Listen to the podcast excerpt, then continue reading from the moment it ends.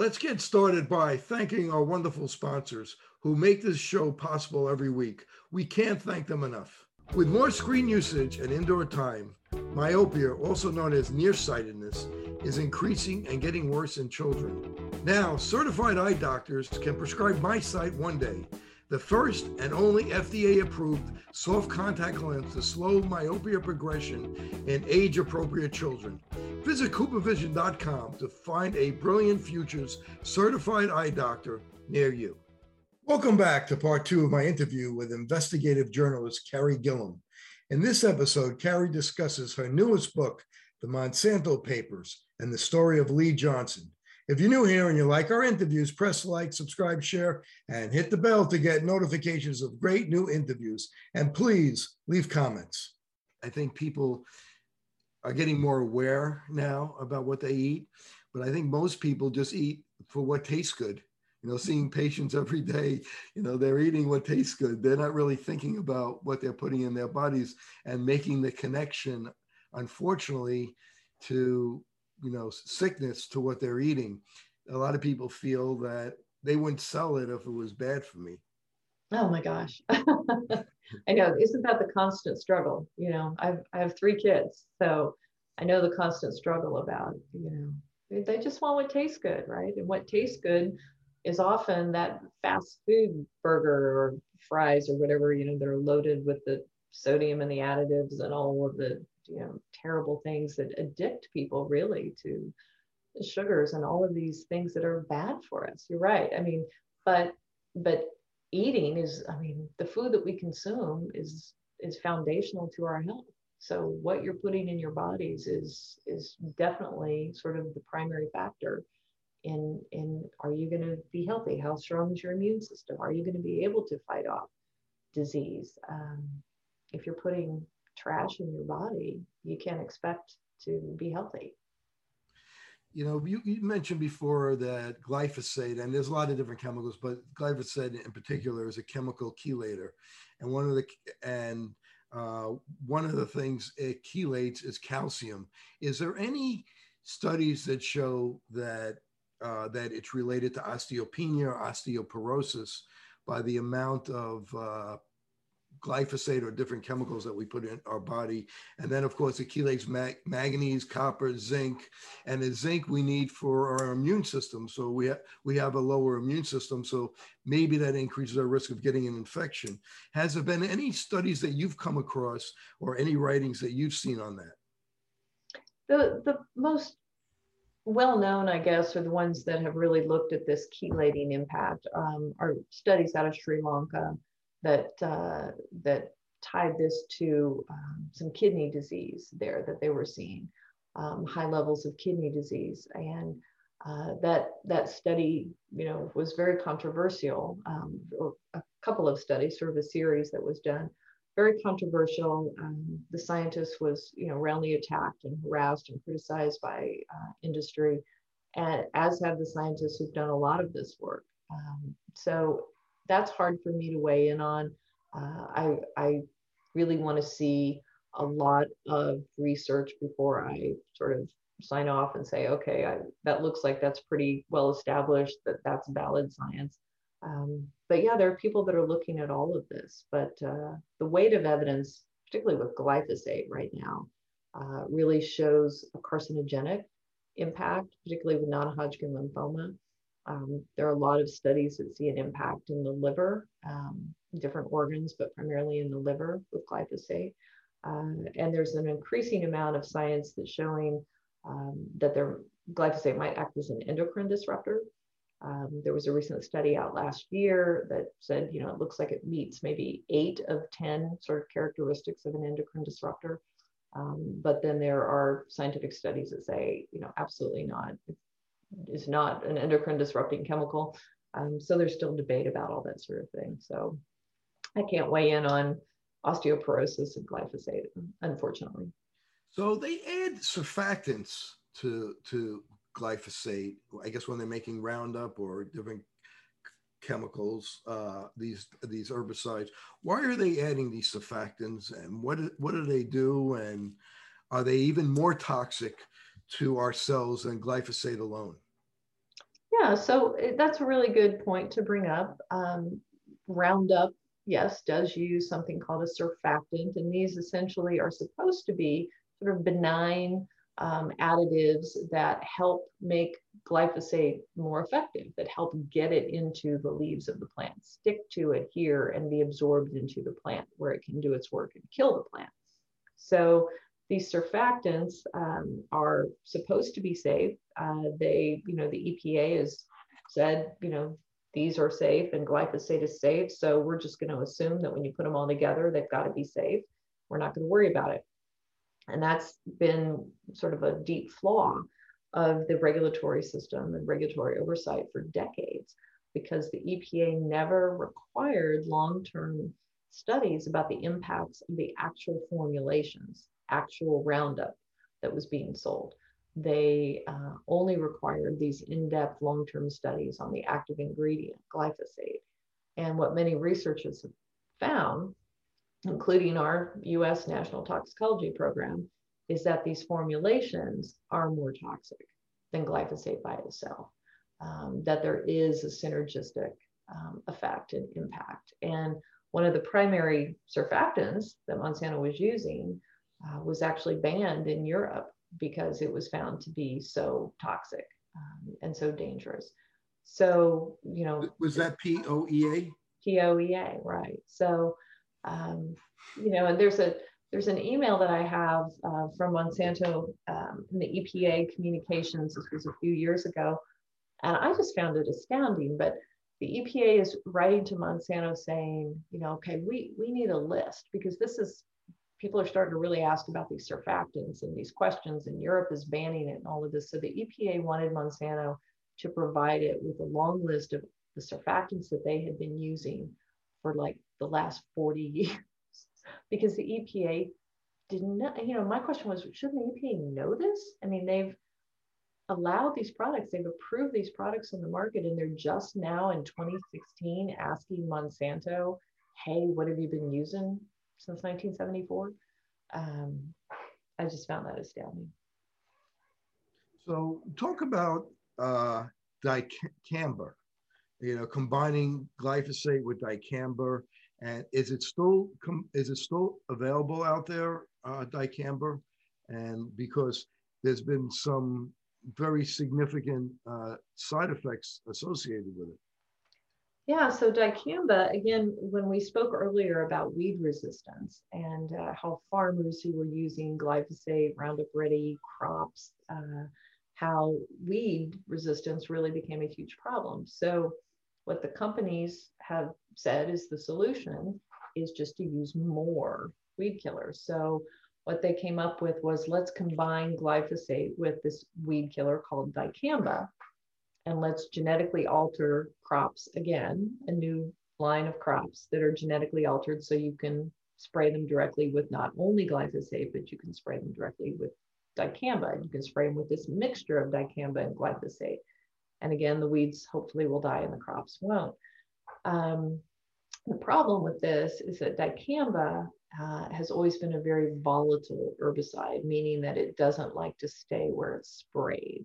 Uh, it can um, move, you know, in warm and and uh, on the wind and, and warm conditions uh, helps it to volatilize and to move off target.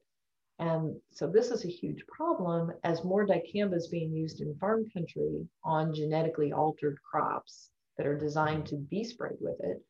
You have all of these other crops that aren't. You know, you have orchards, you know, peach growers, and you have, you know, watermelon, and you have vineyards and grape growers. You have all of these people who are growing things other than genetically altered crops.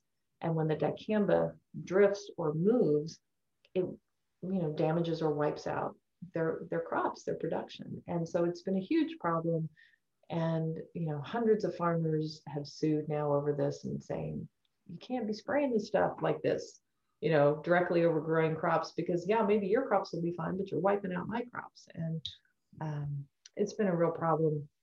I did a story for the guardian um, not too long ago because again we got emails. Sort of the bulk of my work is based on you know internal documents and freedom of information documents. But we got all of these communications uh, where Monsanto and BASF essentially are talking amongst themselves, and Monsanto is predicting that this exact thing will happen.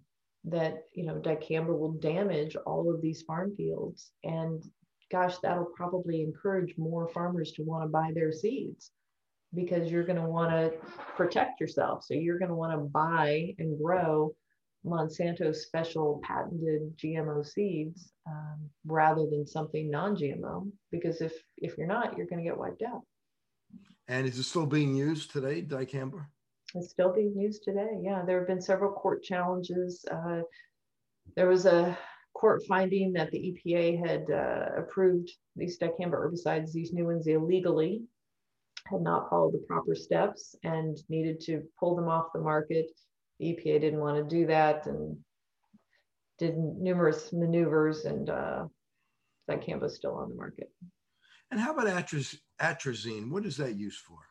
Atrazine, again, is another weed killer. These are all the top hits of weed killers, I guess.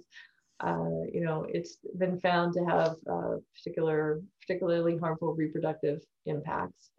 Um, it's an older herbicide. Uh, it's one that we find quite often in water, uh, in particular. So it's been a big concern. Uh, there's a interesting story about a scientist uh, who Syngenta, another big chemical company, agrochemical company, had hired this this academic scientist to study atrazine and, and to understand, you know, is this harmful? Is this potentially damaging to humans or to the environment? And they wanted his assurance that it was fine. And instead he did his work and his research and came back and said, no, this is this is bad. This is a problem. And uh, they then spent years tearing him down, trying to discredit him, harass him, ruin his reputation. Um, it's been a whole story, a whole saga that's been been uncovered and written about in different magazines and press. But you know, it's atrazine is is a top chemical used in agriculture right now, and it's again something that is not very helpful to our health. And let's talk about this about seeds. How is it possible to be able to patent seeds? well, the court is, has agreed, you know, that these these things don't happen in nature. When you're taking DNA, you're t- you're doing transgenic work. Uh, this doesn't happen in nature. This is unique and this is proprietary. And these companies have developed this trait, this genetic trait, and they can patent it, and then they can license it. And you know that's what Monsanto's been able to do is license uh, their traits. It's a whole business unit for the company, uh, the licensing of genetic traits. And what happens when the seeds blow onto the, the neighbor's property, the, na- the neighbor farmer, and they get sued? What's that all about? Yeah, that, that was this that was a whole another problem that came out with this is that farmers who didn't want to make use of these genetically altered seeds, didn't want to pay the premiums and sign the agreements that said that they would only use these seeds for one season. Uh, and they wouldn't, you know, save the resulting plant and, and then have seed that they could then replant, um, as is a traditional farming practice. Uh, what they found often was if their neighbor was planting these seeds, or uh, you know, a, a, supplier of, you know, there's there's contamination. It's very easy um, for these GMO plants to contaminate neighboring fields. And you've seen multiple examples. And what Monsanto would do is send investigators out into farm country to make sure that only those people who had signed agreements and, and purchased their seeds and paid those special prices were growing them. And if they found any hint of you know contamination or a farmer who had these special GMO crops growing in his field, they would sue the farmer. Uh, and you know, many farmers protested and said, "We had no idea this was growing. You know, this must have somehow contaminated my field." But uh, these were hundreds of farmers that were involved in litigation like this. So, how do these farmers protect themselves against the wind blowing seeds into their farm? Well, you'd have to talk to these different farmers. a lot of them just ended up paying, you know, paying the money. Some farmers and uh, you know have said that their livelihoods were ruined by these lawsuits that were brought by Monsanto. But you know it's interesting to note that Monsanto had, uh, there were some research stations where Monsanto was uh, exploring Roundup Ready wheat, uh, and growing experimental wheat uh, in the Northwest. And when they shut down their project and decided they weren't going to grow Roundup Ready wheat anymore and shut that down, uh, what we found was that neighboring fields were contaminated. And this Roundup Ready wheat uh, that was supposed to be contained and managed and monitored, uh, the company, Monsanto, couldn't even keep it contained itself, you know, that it was contaminating other farm fields. That talk that brings up the desiccation when with wheat. Explain what that is and why is that used? Desiccation is a practice uh, by farmers in which they want to dry out or, you know, prepare uh, a crop for harvest. Uh, maybe the damp, they have damp and cool conditions and their fields aren't drying out evenly, or they want to accelerate the harvest, uh, you know, time for some reason. And so they can spray glyphosate directly over their crops just as they are about ready to harvest them. And it will kill or dry out the crop. The, the grain is already there, the grain is made. Um, so they will dry this crop out and then they can go in and they can um, harvest. And this is a practice with a lot of different crops. Um, Monsanto had a really nifty little sort of slick black brochure that they would give to farmers, um, you know, hailing all the benefits of this of this trait of this technique. But again, what you see when you spray directly over a crop right before harvest like wheat or oats or something like that, you get pretty high residues of that weed killer then in your flour, you know, in the instance of wheat or in your oatmeal um, for oats. So this has been a problem. The residues have been documented. They've been documented. They've been pretty shockingly high levels um, that have generated a lot of concern. So we've started to see grain handlers tell these farmers, particularly in northern areas, uh, you know, of the U.S. or in Canada, we don't want you to do this anymore. Consumers are onto it. They don't like it. Bad idea. Don't do it anymore. So you're hopefully seeing this practice decline a bit. Now, there's certain foods that are considered health foods. Like you go to a Japanese re- restaurant, edamame. Uh, you take vitamin C. The vitamin C it could come from corn. Uh, high fructose corn syrup, not necessarily a health food, but to sweeten things. Uh, what should people do to try to protect themselves? Yeah. Well, if you really want to avoid pesticides in your food, I mean, again, there there aren't a lot of options. I mean, trying to go organic, which is sort of the certified program for growing food without synthetic pesticides, you know, and with other practices that that uh, qualify for the organic standard. I mean, that's where you want to put your interest if that's your main concern. Um, the organic standard is really the only thing we have now. Um, that buying non-GMO, yes, you can buy, but wheat is non-GMO. So you can get something with wheat in it and it can be non-GMO, but if that wheat has been desiccated with glyphosate, you know, you're going to have glyphosate residues in that wheat product, uh, whether it's non-GMO or, or not. So really the organic way is the only way to go to avoid pesticides. Um, you know, getting to know your local farmers, I guess. I've got a farm not too far from where I live, and they deliver every Tuesday morning, um, you know, eggs and milk to my door and that sort of thing. Not everybody has that luxury.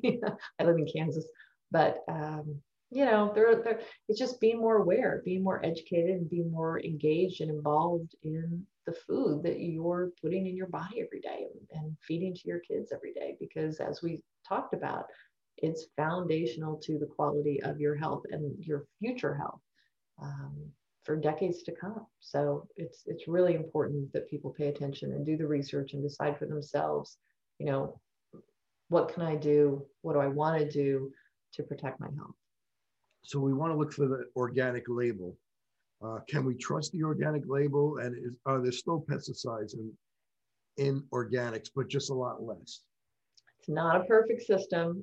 There's a lot of ways that pesticides can get into organic foods, unfortunately. So yeah, it's it's not pure and simple.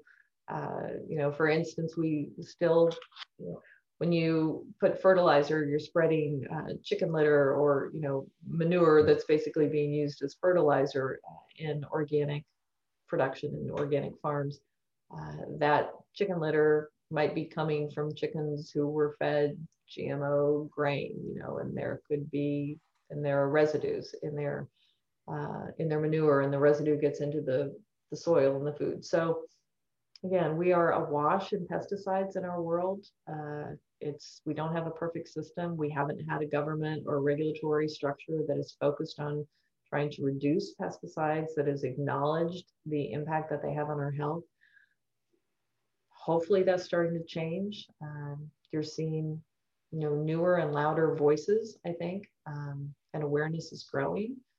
The Biden administration has said they want to take a harder look at the EPA regulation of pesticides and other chemicals and, and take into account, greater account, the impacts on human health. Um, but we don't know how that's going to play out yet. So personal accountability, involvement, and education is critical.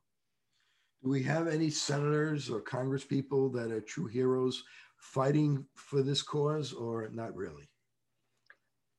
I, you know, I would have to say not really, but you know, you you can find a few every now and then who speak up and say, yeah, I'm on board with that and want to, but you don't see leadership in the, you know, in the House or the Senate really who's pushing something through on this.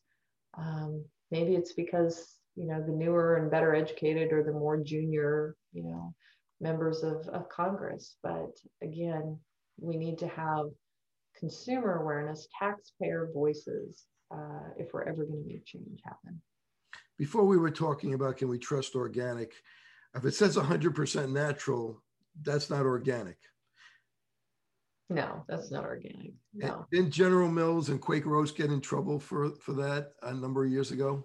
There yeah there have been all sorts of sort of labeling litigation that's happened about you know what are the claims that you're making on your on your cereal products or snacks or other sorts of things yeah but uh yeah. A, a, lot of uh, potholes for consumers to dodge i think. How does it get into watermelon? How does these chemicals get into watermelon?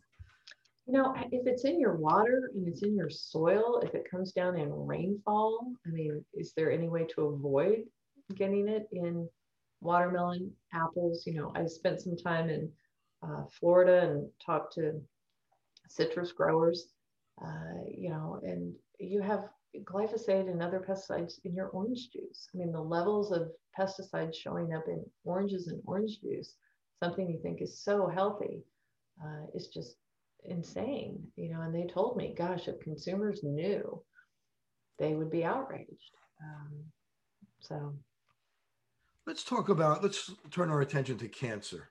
There's mm. been a lot written on cancer, and, and in fact, in your book, uh, it's one of the subtitles of your first book is cancer, and then we're going to get into your other book in, in a minute.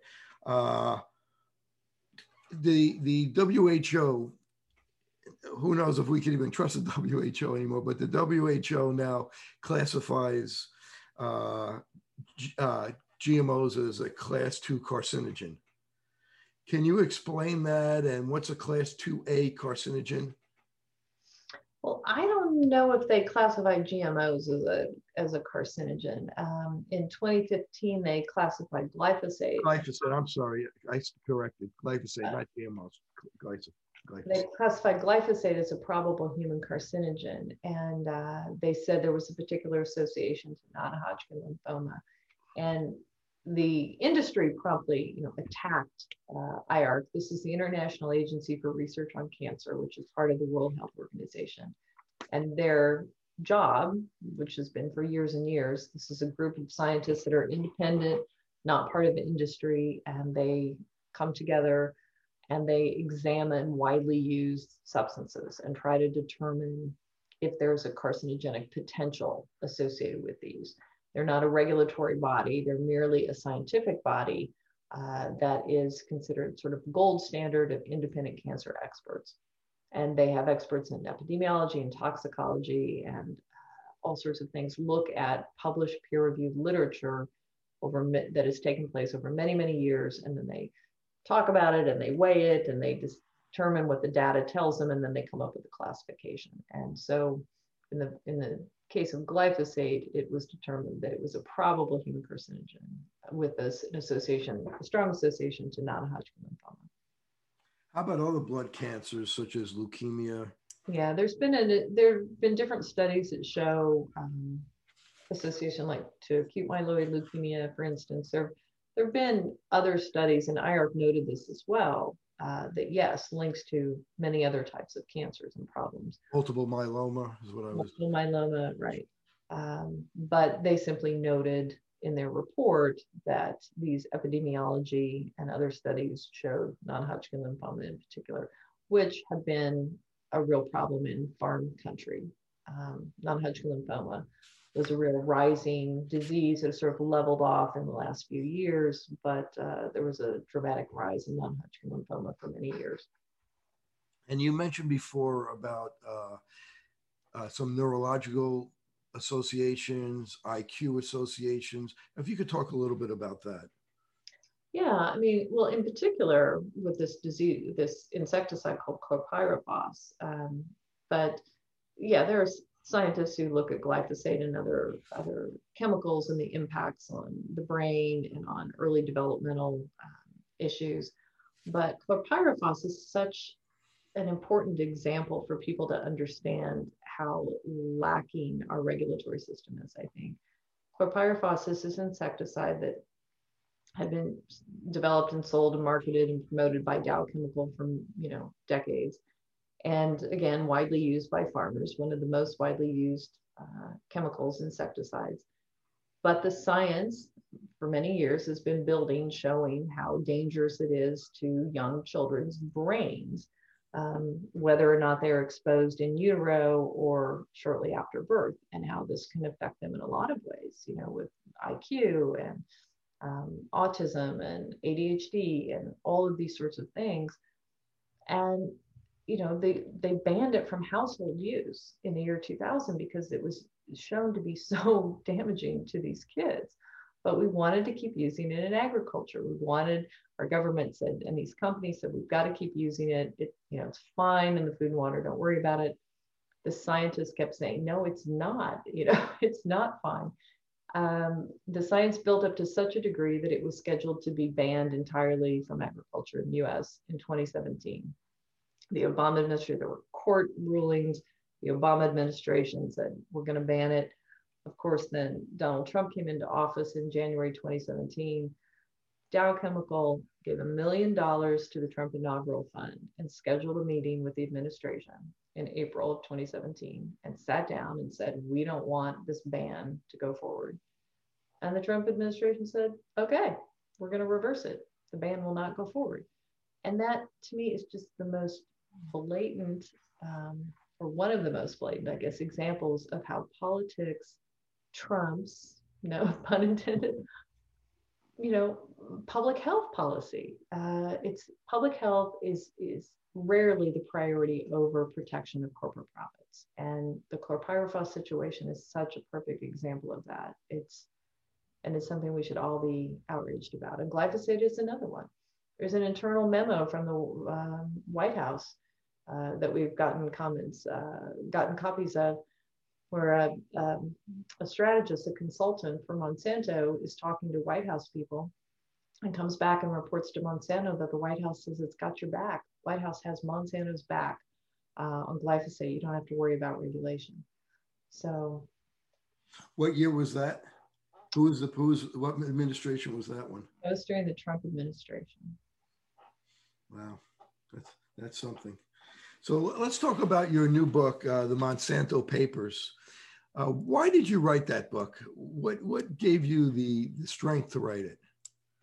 The first book, Whitewash, was you know really a, a heavy scientific book. I think a, a, book about the history of the chemical and its environmental impacts and regulatory um, situation and European involvement and um, really about the whole history of genetically modified crops and glyphosate and Roundup. So it you know, it wasn't a fun book to, to write. It's probably not a fun book to read. A lot of people thought it was really an important book, um, educated a lot of people. I was asked to speak all around the world, including to the European Parliament, to talk about the, the findings and revelations in my book, um, which were based on a lot of government documents. This book, I really wanted to be about what does it all mean to, to every man on the street? You know, what does it mean? And what it means is the story of Lee Johnson. Um, this guy in California, just working guy, and he's got two kids, and he sprays a lot of, you know, glyphosate, Roundup, weed killers for his job. He's a groundskeeper for a school district, and he has this accidental exposure where he's exposed, he's doused in this chemical, and he develops this really horrible type of non-Hodgkin lymphoma, and he's told he's going to die in 18 months. And so it's the story of of this guy and his family and his battle with cancer and his suffering and his struggle to live and then his struggle to take Monsanto to court and to prove that this this chemical causes cancer. And he became the first person in the world to take Monsanto to court and to expose all of these additional internal documents that showed the company, you know, had had been deceiving people for so long about the risks of its products. And so I just, you know, as I followed the case and I got to know this guy and his family and the lawyers and the evidence and and got copies of all the, I thought this is the, this is an incredible human story uh, that needs to be captured in some way. So I wrote a book. So it's an incredible, it's a human story. It's a drama. A lot of people say it's like a Grisham novel. It's um, it's a, it was a lot more fun to write and hopefully more fun to read. and he was awarded 289 million. He was awarded 289 million dollars in a unanimous jury decision. Uh, 250 million was uh, considered uh, punitive damages because the jury found that Monsanto had acted so egregiously uh, in trying to cover up a lot of the risks of the products. But subsequent judges and appeals by Monsanto winnowed that down um, pretty dramatically, and his final judgment was was down to twenty million dollars, twenty point five million dollars. And the the irony, the just tragedy of that is because he was expected to die so soon, he couldn't be. The judges decided he couldn't be awarded such a high level of damages because he wasn't going to suffer for years and years and years. He wasn't going to live a long life. He wasn't going to have medical bills that, you know, went on for, for 10, 20 years. He was going to die quickly. So he didn't need a big award is basically what it came down to. And he's still alive. And he's still alive. He's managed to hold off the cancer, um, although he's not doing well at all. How much of that 20 million went to his lawyers? Yeah, and then you get down to that. You know, with a lot of this litigation, there's a 40% uh, cut that goes to the lawyers and and uh, you know and oftentimes there's a there are liens people don't understand but oftentimes if your cancer is treated by medicare or, or medicaid paid um, by those by those government funds a lot of times if you get a jury decision you get a big award then you have to pay that money back um, which is hitting a lot of these plaintiffs in the round of litigation really hard as they're coming to understand that Talk a little bit about Mike Miller, his attorney. Yeah, Mike Miller is in the book. Uh, these are all, you know, characters that look like they came out of a movie. Really, Mike Miller is this, you know, big, loud, very gregarious, charismatic, old Southern lawyer, um, you know, who's built, you know, his wealth and his career and reputation on taking on pharmaceutical companies and uh, others. He'd never taken on a, an agrochemical company never taken on Monsanto um, or any anyone like Monsanto. And uh, but he saw this uh, classification from the World Health Organization, and he thought, you know, there's something here. And he took his firm in Virginia, kind of a small little firm in a little tiny town in Virginia, and said, you know, I think we're going to take him on. And he filed a lawsuit and filed for discovery and was able to pry open Monsanto's secret, you know, records and bring a lot of these into a giant database where they could be searched and um, and come to light. And yeah, he was he's a very important guy. In, in the book, you know, not to give too much away though, just on the eve of trial of Lee's trial, he suffers a really tragic accident um, that keeps him out of the courtroom and so he's not able. And then one of his backup guys has a terrible event and is not it just it as i said as i was reporting all this and watching it unfold i just thought this it's got to be a movie. And i don't know how to write you know i don't make a movie so I, I made a book instead but. How did lee johnson find mike miller Mike was advertising once he decided that's what this is. The book also examines this sort of mass tort system, this giant mechanism for bringing, uh, you know, multi-district litigation or mass tort is what they call it, where you have thousands, sometimes tens of thousands of plaintiffs. And this Roundup litigation, for instance, people mm-hmm. suing Monsanto, claiming exposure to Roundup, gave them non-Hodgkin lymphoma. There are over 100,000 plaintiffs just in the United States. And so this became this mass tort, and Mike Miller became one of the leaders um, of the mass tort for all of these plaintiffs, um, although not all of them were his clients. So, uh, you know, this is really important, and it's I explore a lot of this in my in my book. It's you know this these plaintiffs attorneys, we call them personal injury attorney, personal injury attorneys. These people are often widely attacked and they're called ambulance chasers and they say they exploit people and they get this huge cut and the people get nothing. Um, but what you what you see is if our regulators aren't doing their jobs these lawyers are often the only avenue for people who've been injured um, or had loved ones die because of faulty products medical devices you know drugs that you know haven't been thoroughly tested and have terrible side effects or are these uh, chemicals used in agriculture that cause disease and death. So, without a more robust uh, and responsible regulatory system, consumers really have nowhere else to turn other than these attorneys. Mike Miller asked for all these documents from Monsanto. I mean, millions of pages, I guess it is.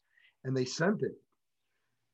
They did. Yeah, there's a, a meeting that I uh, recount in the book where Mike and his team sit down for the first time with Monsanto's people and say, you know, here are all these documents that we want. And they said, you know, Monsanto's Monsanto's lawyers were seemed very undisturbed and not worried at all and said, you know, we'll give them to you, but you're not going to find anything. You know, there's no, we have no reason for concern.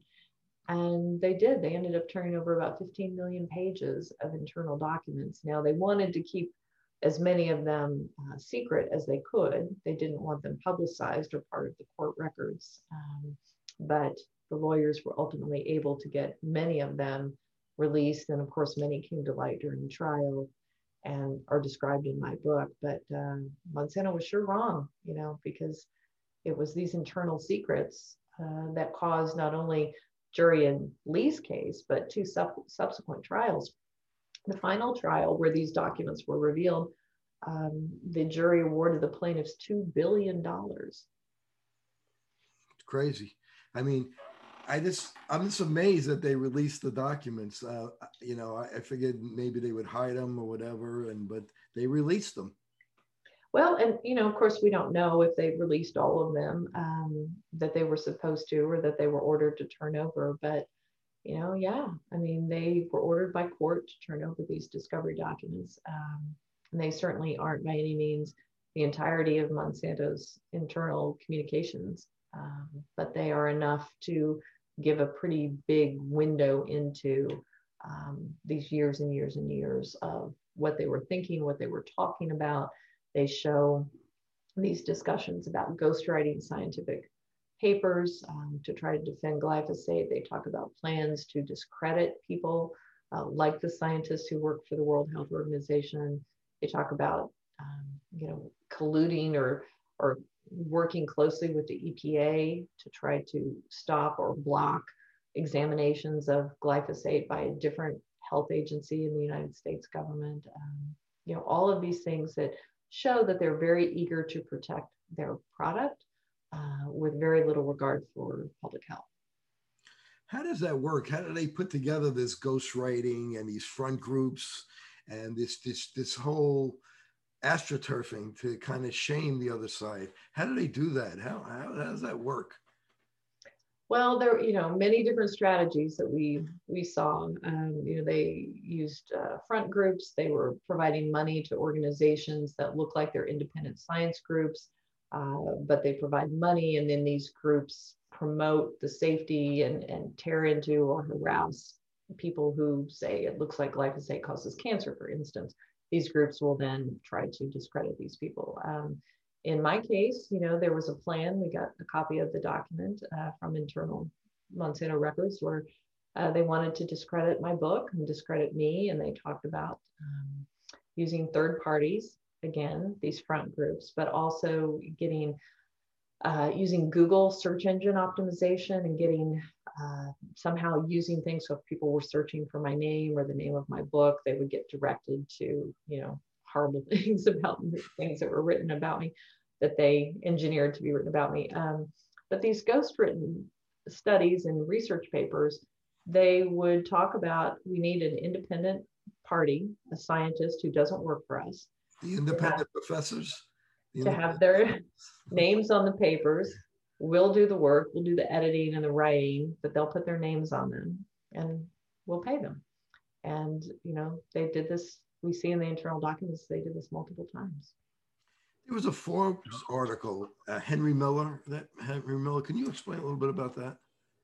Yeah, uh, Henry Miller was an academic uh, who, unfortunately for him, was caught as one of the people that Monsanto was using for ghost-written articles.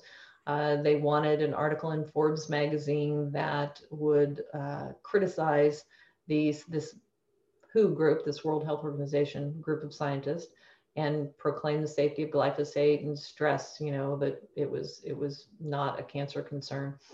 And so they wanted, you know, a third party name, and Henry Miller was going to be the guy. And you can see in the documents where they send him, hey, this would be great if you have this article, and here's what it should say. And actually, here's a draft of the article. And uh, you see then it's published in Forbes, and it's what Monsanto's PR people wrote. Uh, it's from the draft that they gave Henry Miller is you see that show up in Forbes under Henry Miller's name. So when those documents came out, Forbes, of course, was embarrassed and they removed his articles. And um, but you know, there, as I said, the documents show many different examples of this. And there was EPA documents uh, with uh, Jess Rowland. If you could just go over that that email. Yeah, so with Jess Rowland, uh, this really interesting email, um, series of emails really. Jess Rowland was an EPA official who was in charge of the cancer review uh, of glyphosate for the EPA. And his report uh, came out and, and found that there was no reason to be concerned that uh, glyphosate didn't cause cancer. And uh, you know this was this was after the International Agency for Research on Cancer um, so this this was something that was somewhat controversial, but you see in Monsanto's own documents where they say that Jess Rowland is a friend and that he can be helpful in the defense of glyphosate. And they look to Jess uh, for a lot of uh, insider information.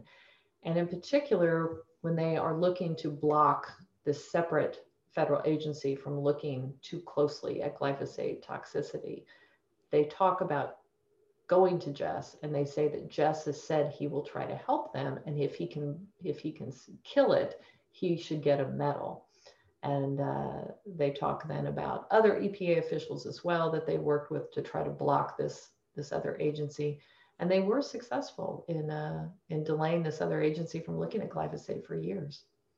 My last question to you, and I just want to thank you so much for your time. Uh, what could people do? What are some of the solutions? Can they be? Can they get screened? Get labs, and what lab would they do? Or and also, should we label or ban this stuff? What What are some of the solutions? You know, I, the solutions I think are, again, come down to individual education, awareness, and action. And you decide for yourself what that action is, whether it is just changing your diet or if it involves, you know, going to Capitol Hill or if it's as simple as, you know, telling your school board, please don't use this on our school grounds. But uh, I think I think everybody has to see where they are and decide for themselves. But um, you know, we we do need to understand better. And I've been speaking with environmental medicine doctors who seem to be um, increasingly aware and concerned and offering to, to help people understand better, you know, their own chemistry and what kind of chemical compounds they might be uh, contaminated with. And, you know, so there, there are ways if you, if you care about it and you want to improve your health, you know, you can do it. And if people want to find out more about you and they want to get copies of your book, what's the best way for them to do it? Thanks. Uh, yeah, my website is careygillam.com. I work uh, for a research group now called US Right to Know, which is usrtk.org. And I write a lot for The Guardian. So you can uh, Google Guardian and Carey Gillam and you can get a whole list of my articles. Well, I want to thank uh, Carey Gillam for joining me today. She's a wealth of information. You've learned about uh, pesticides and herbicides A to Z, and she was very generous with her time. So thank you so much for joining me. This is Dr. Terry Gelb for Open Your Eyes.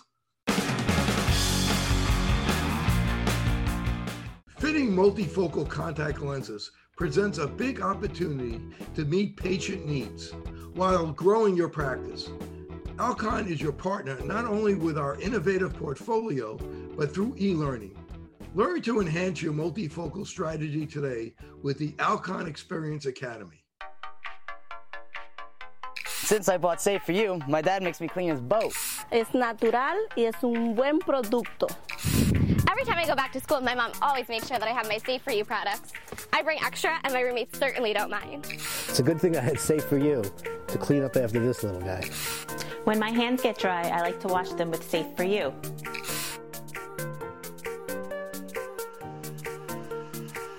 And most importantly, the reason why I buy Safe for You is because it's safe for me and you.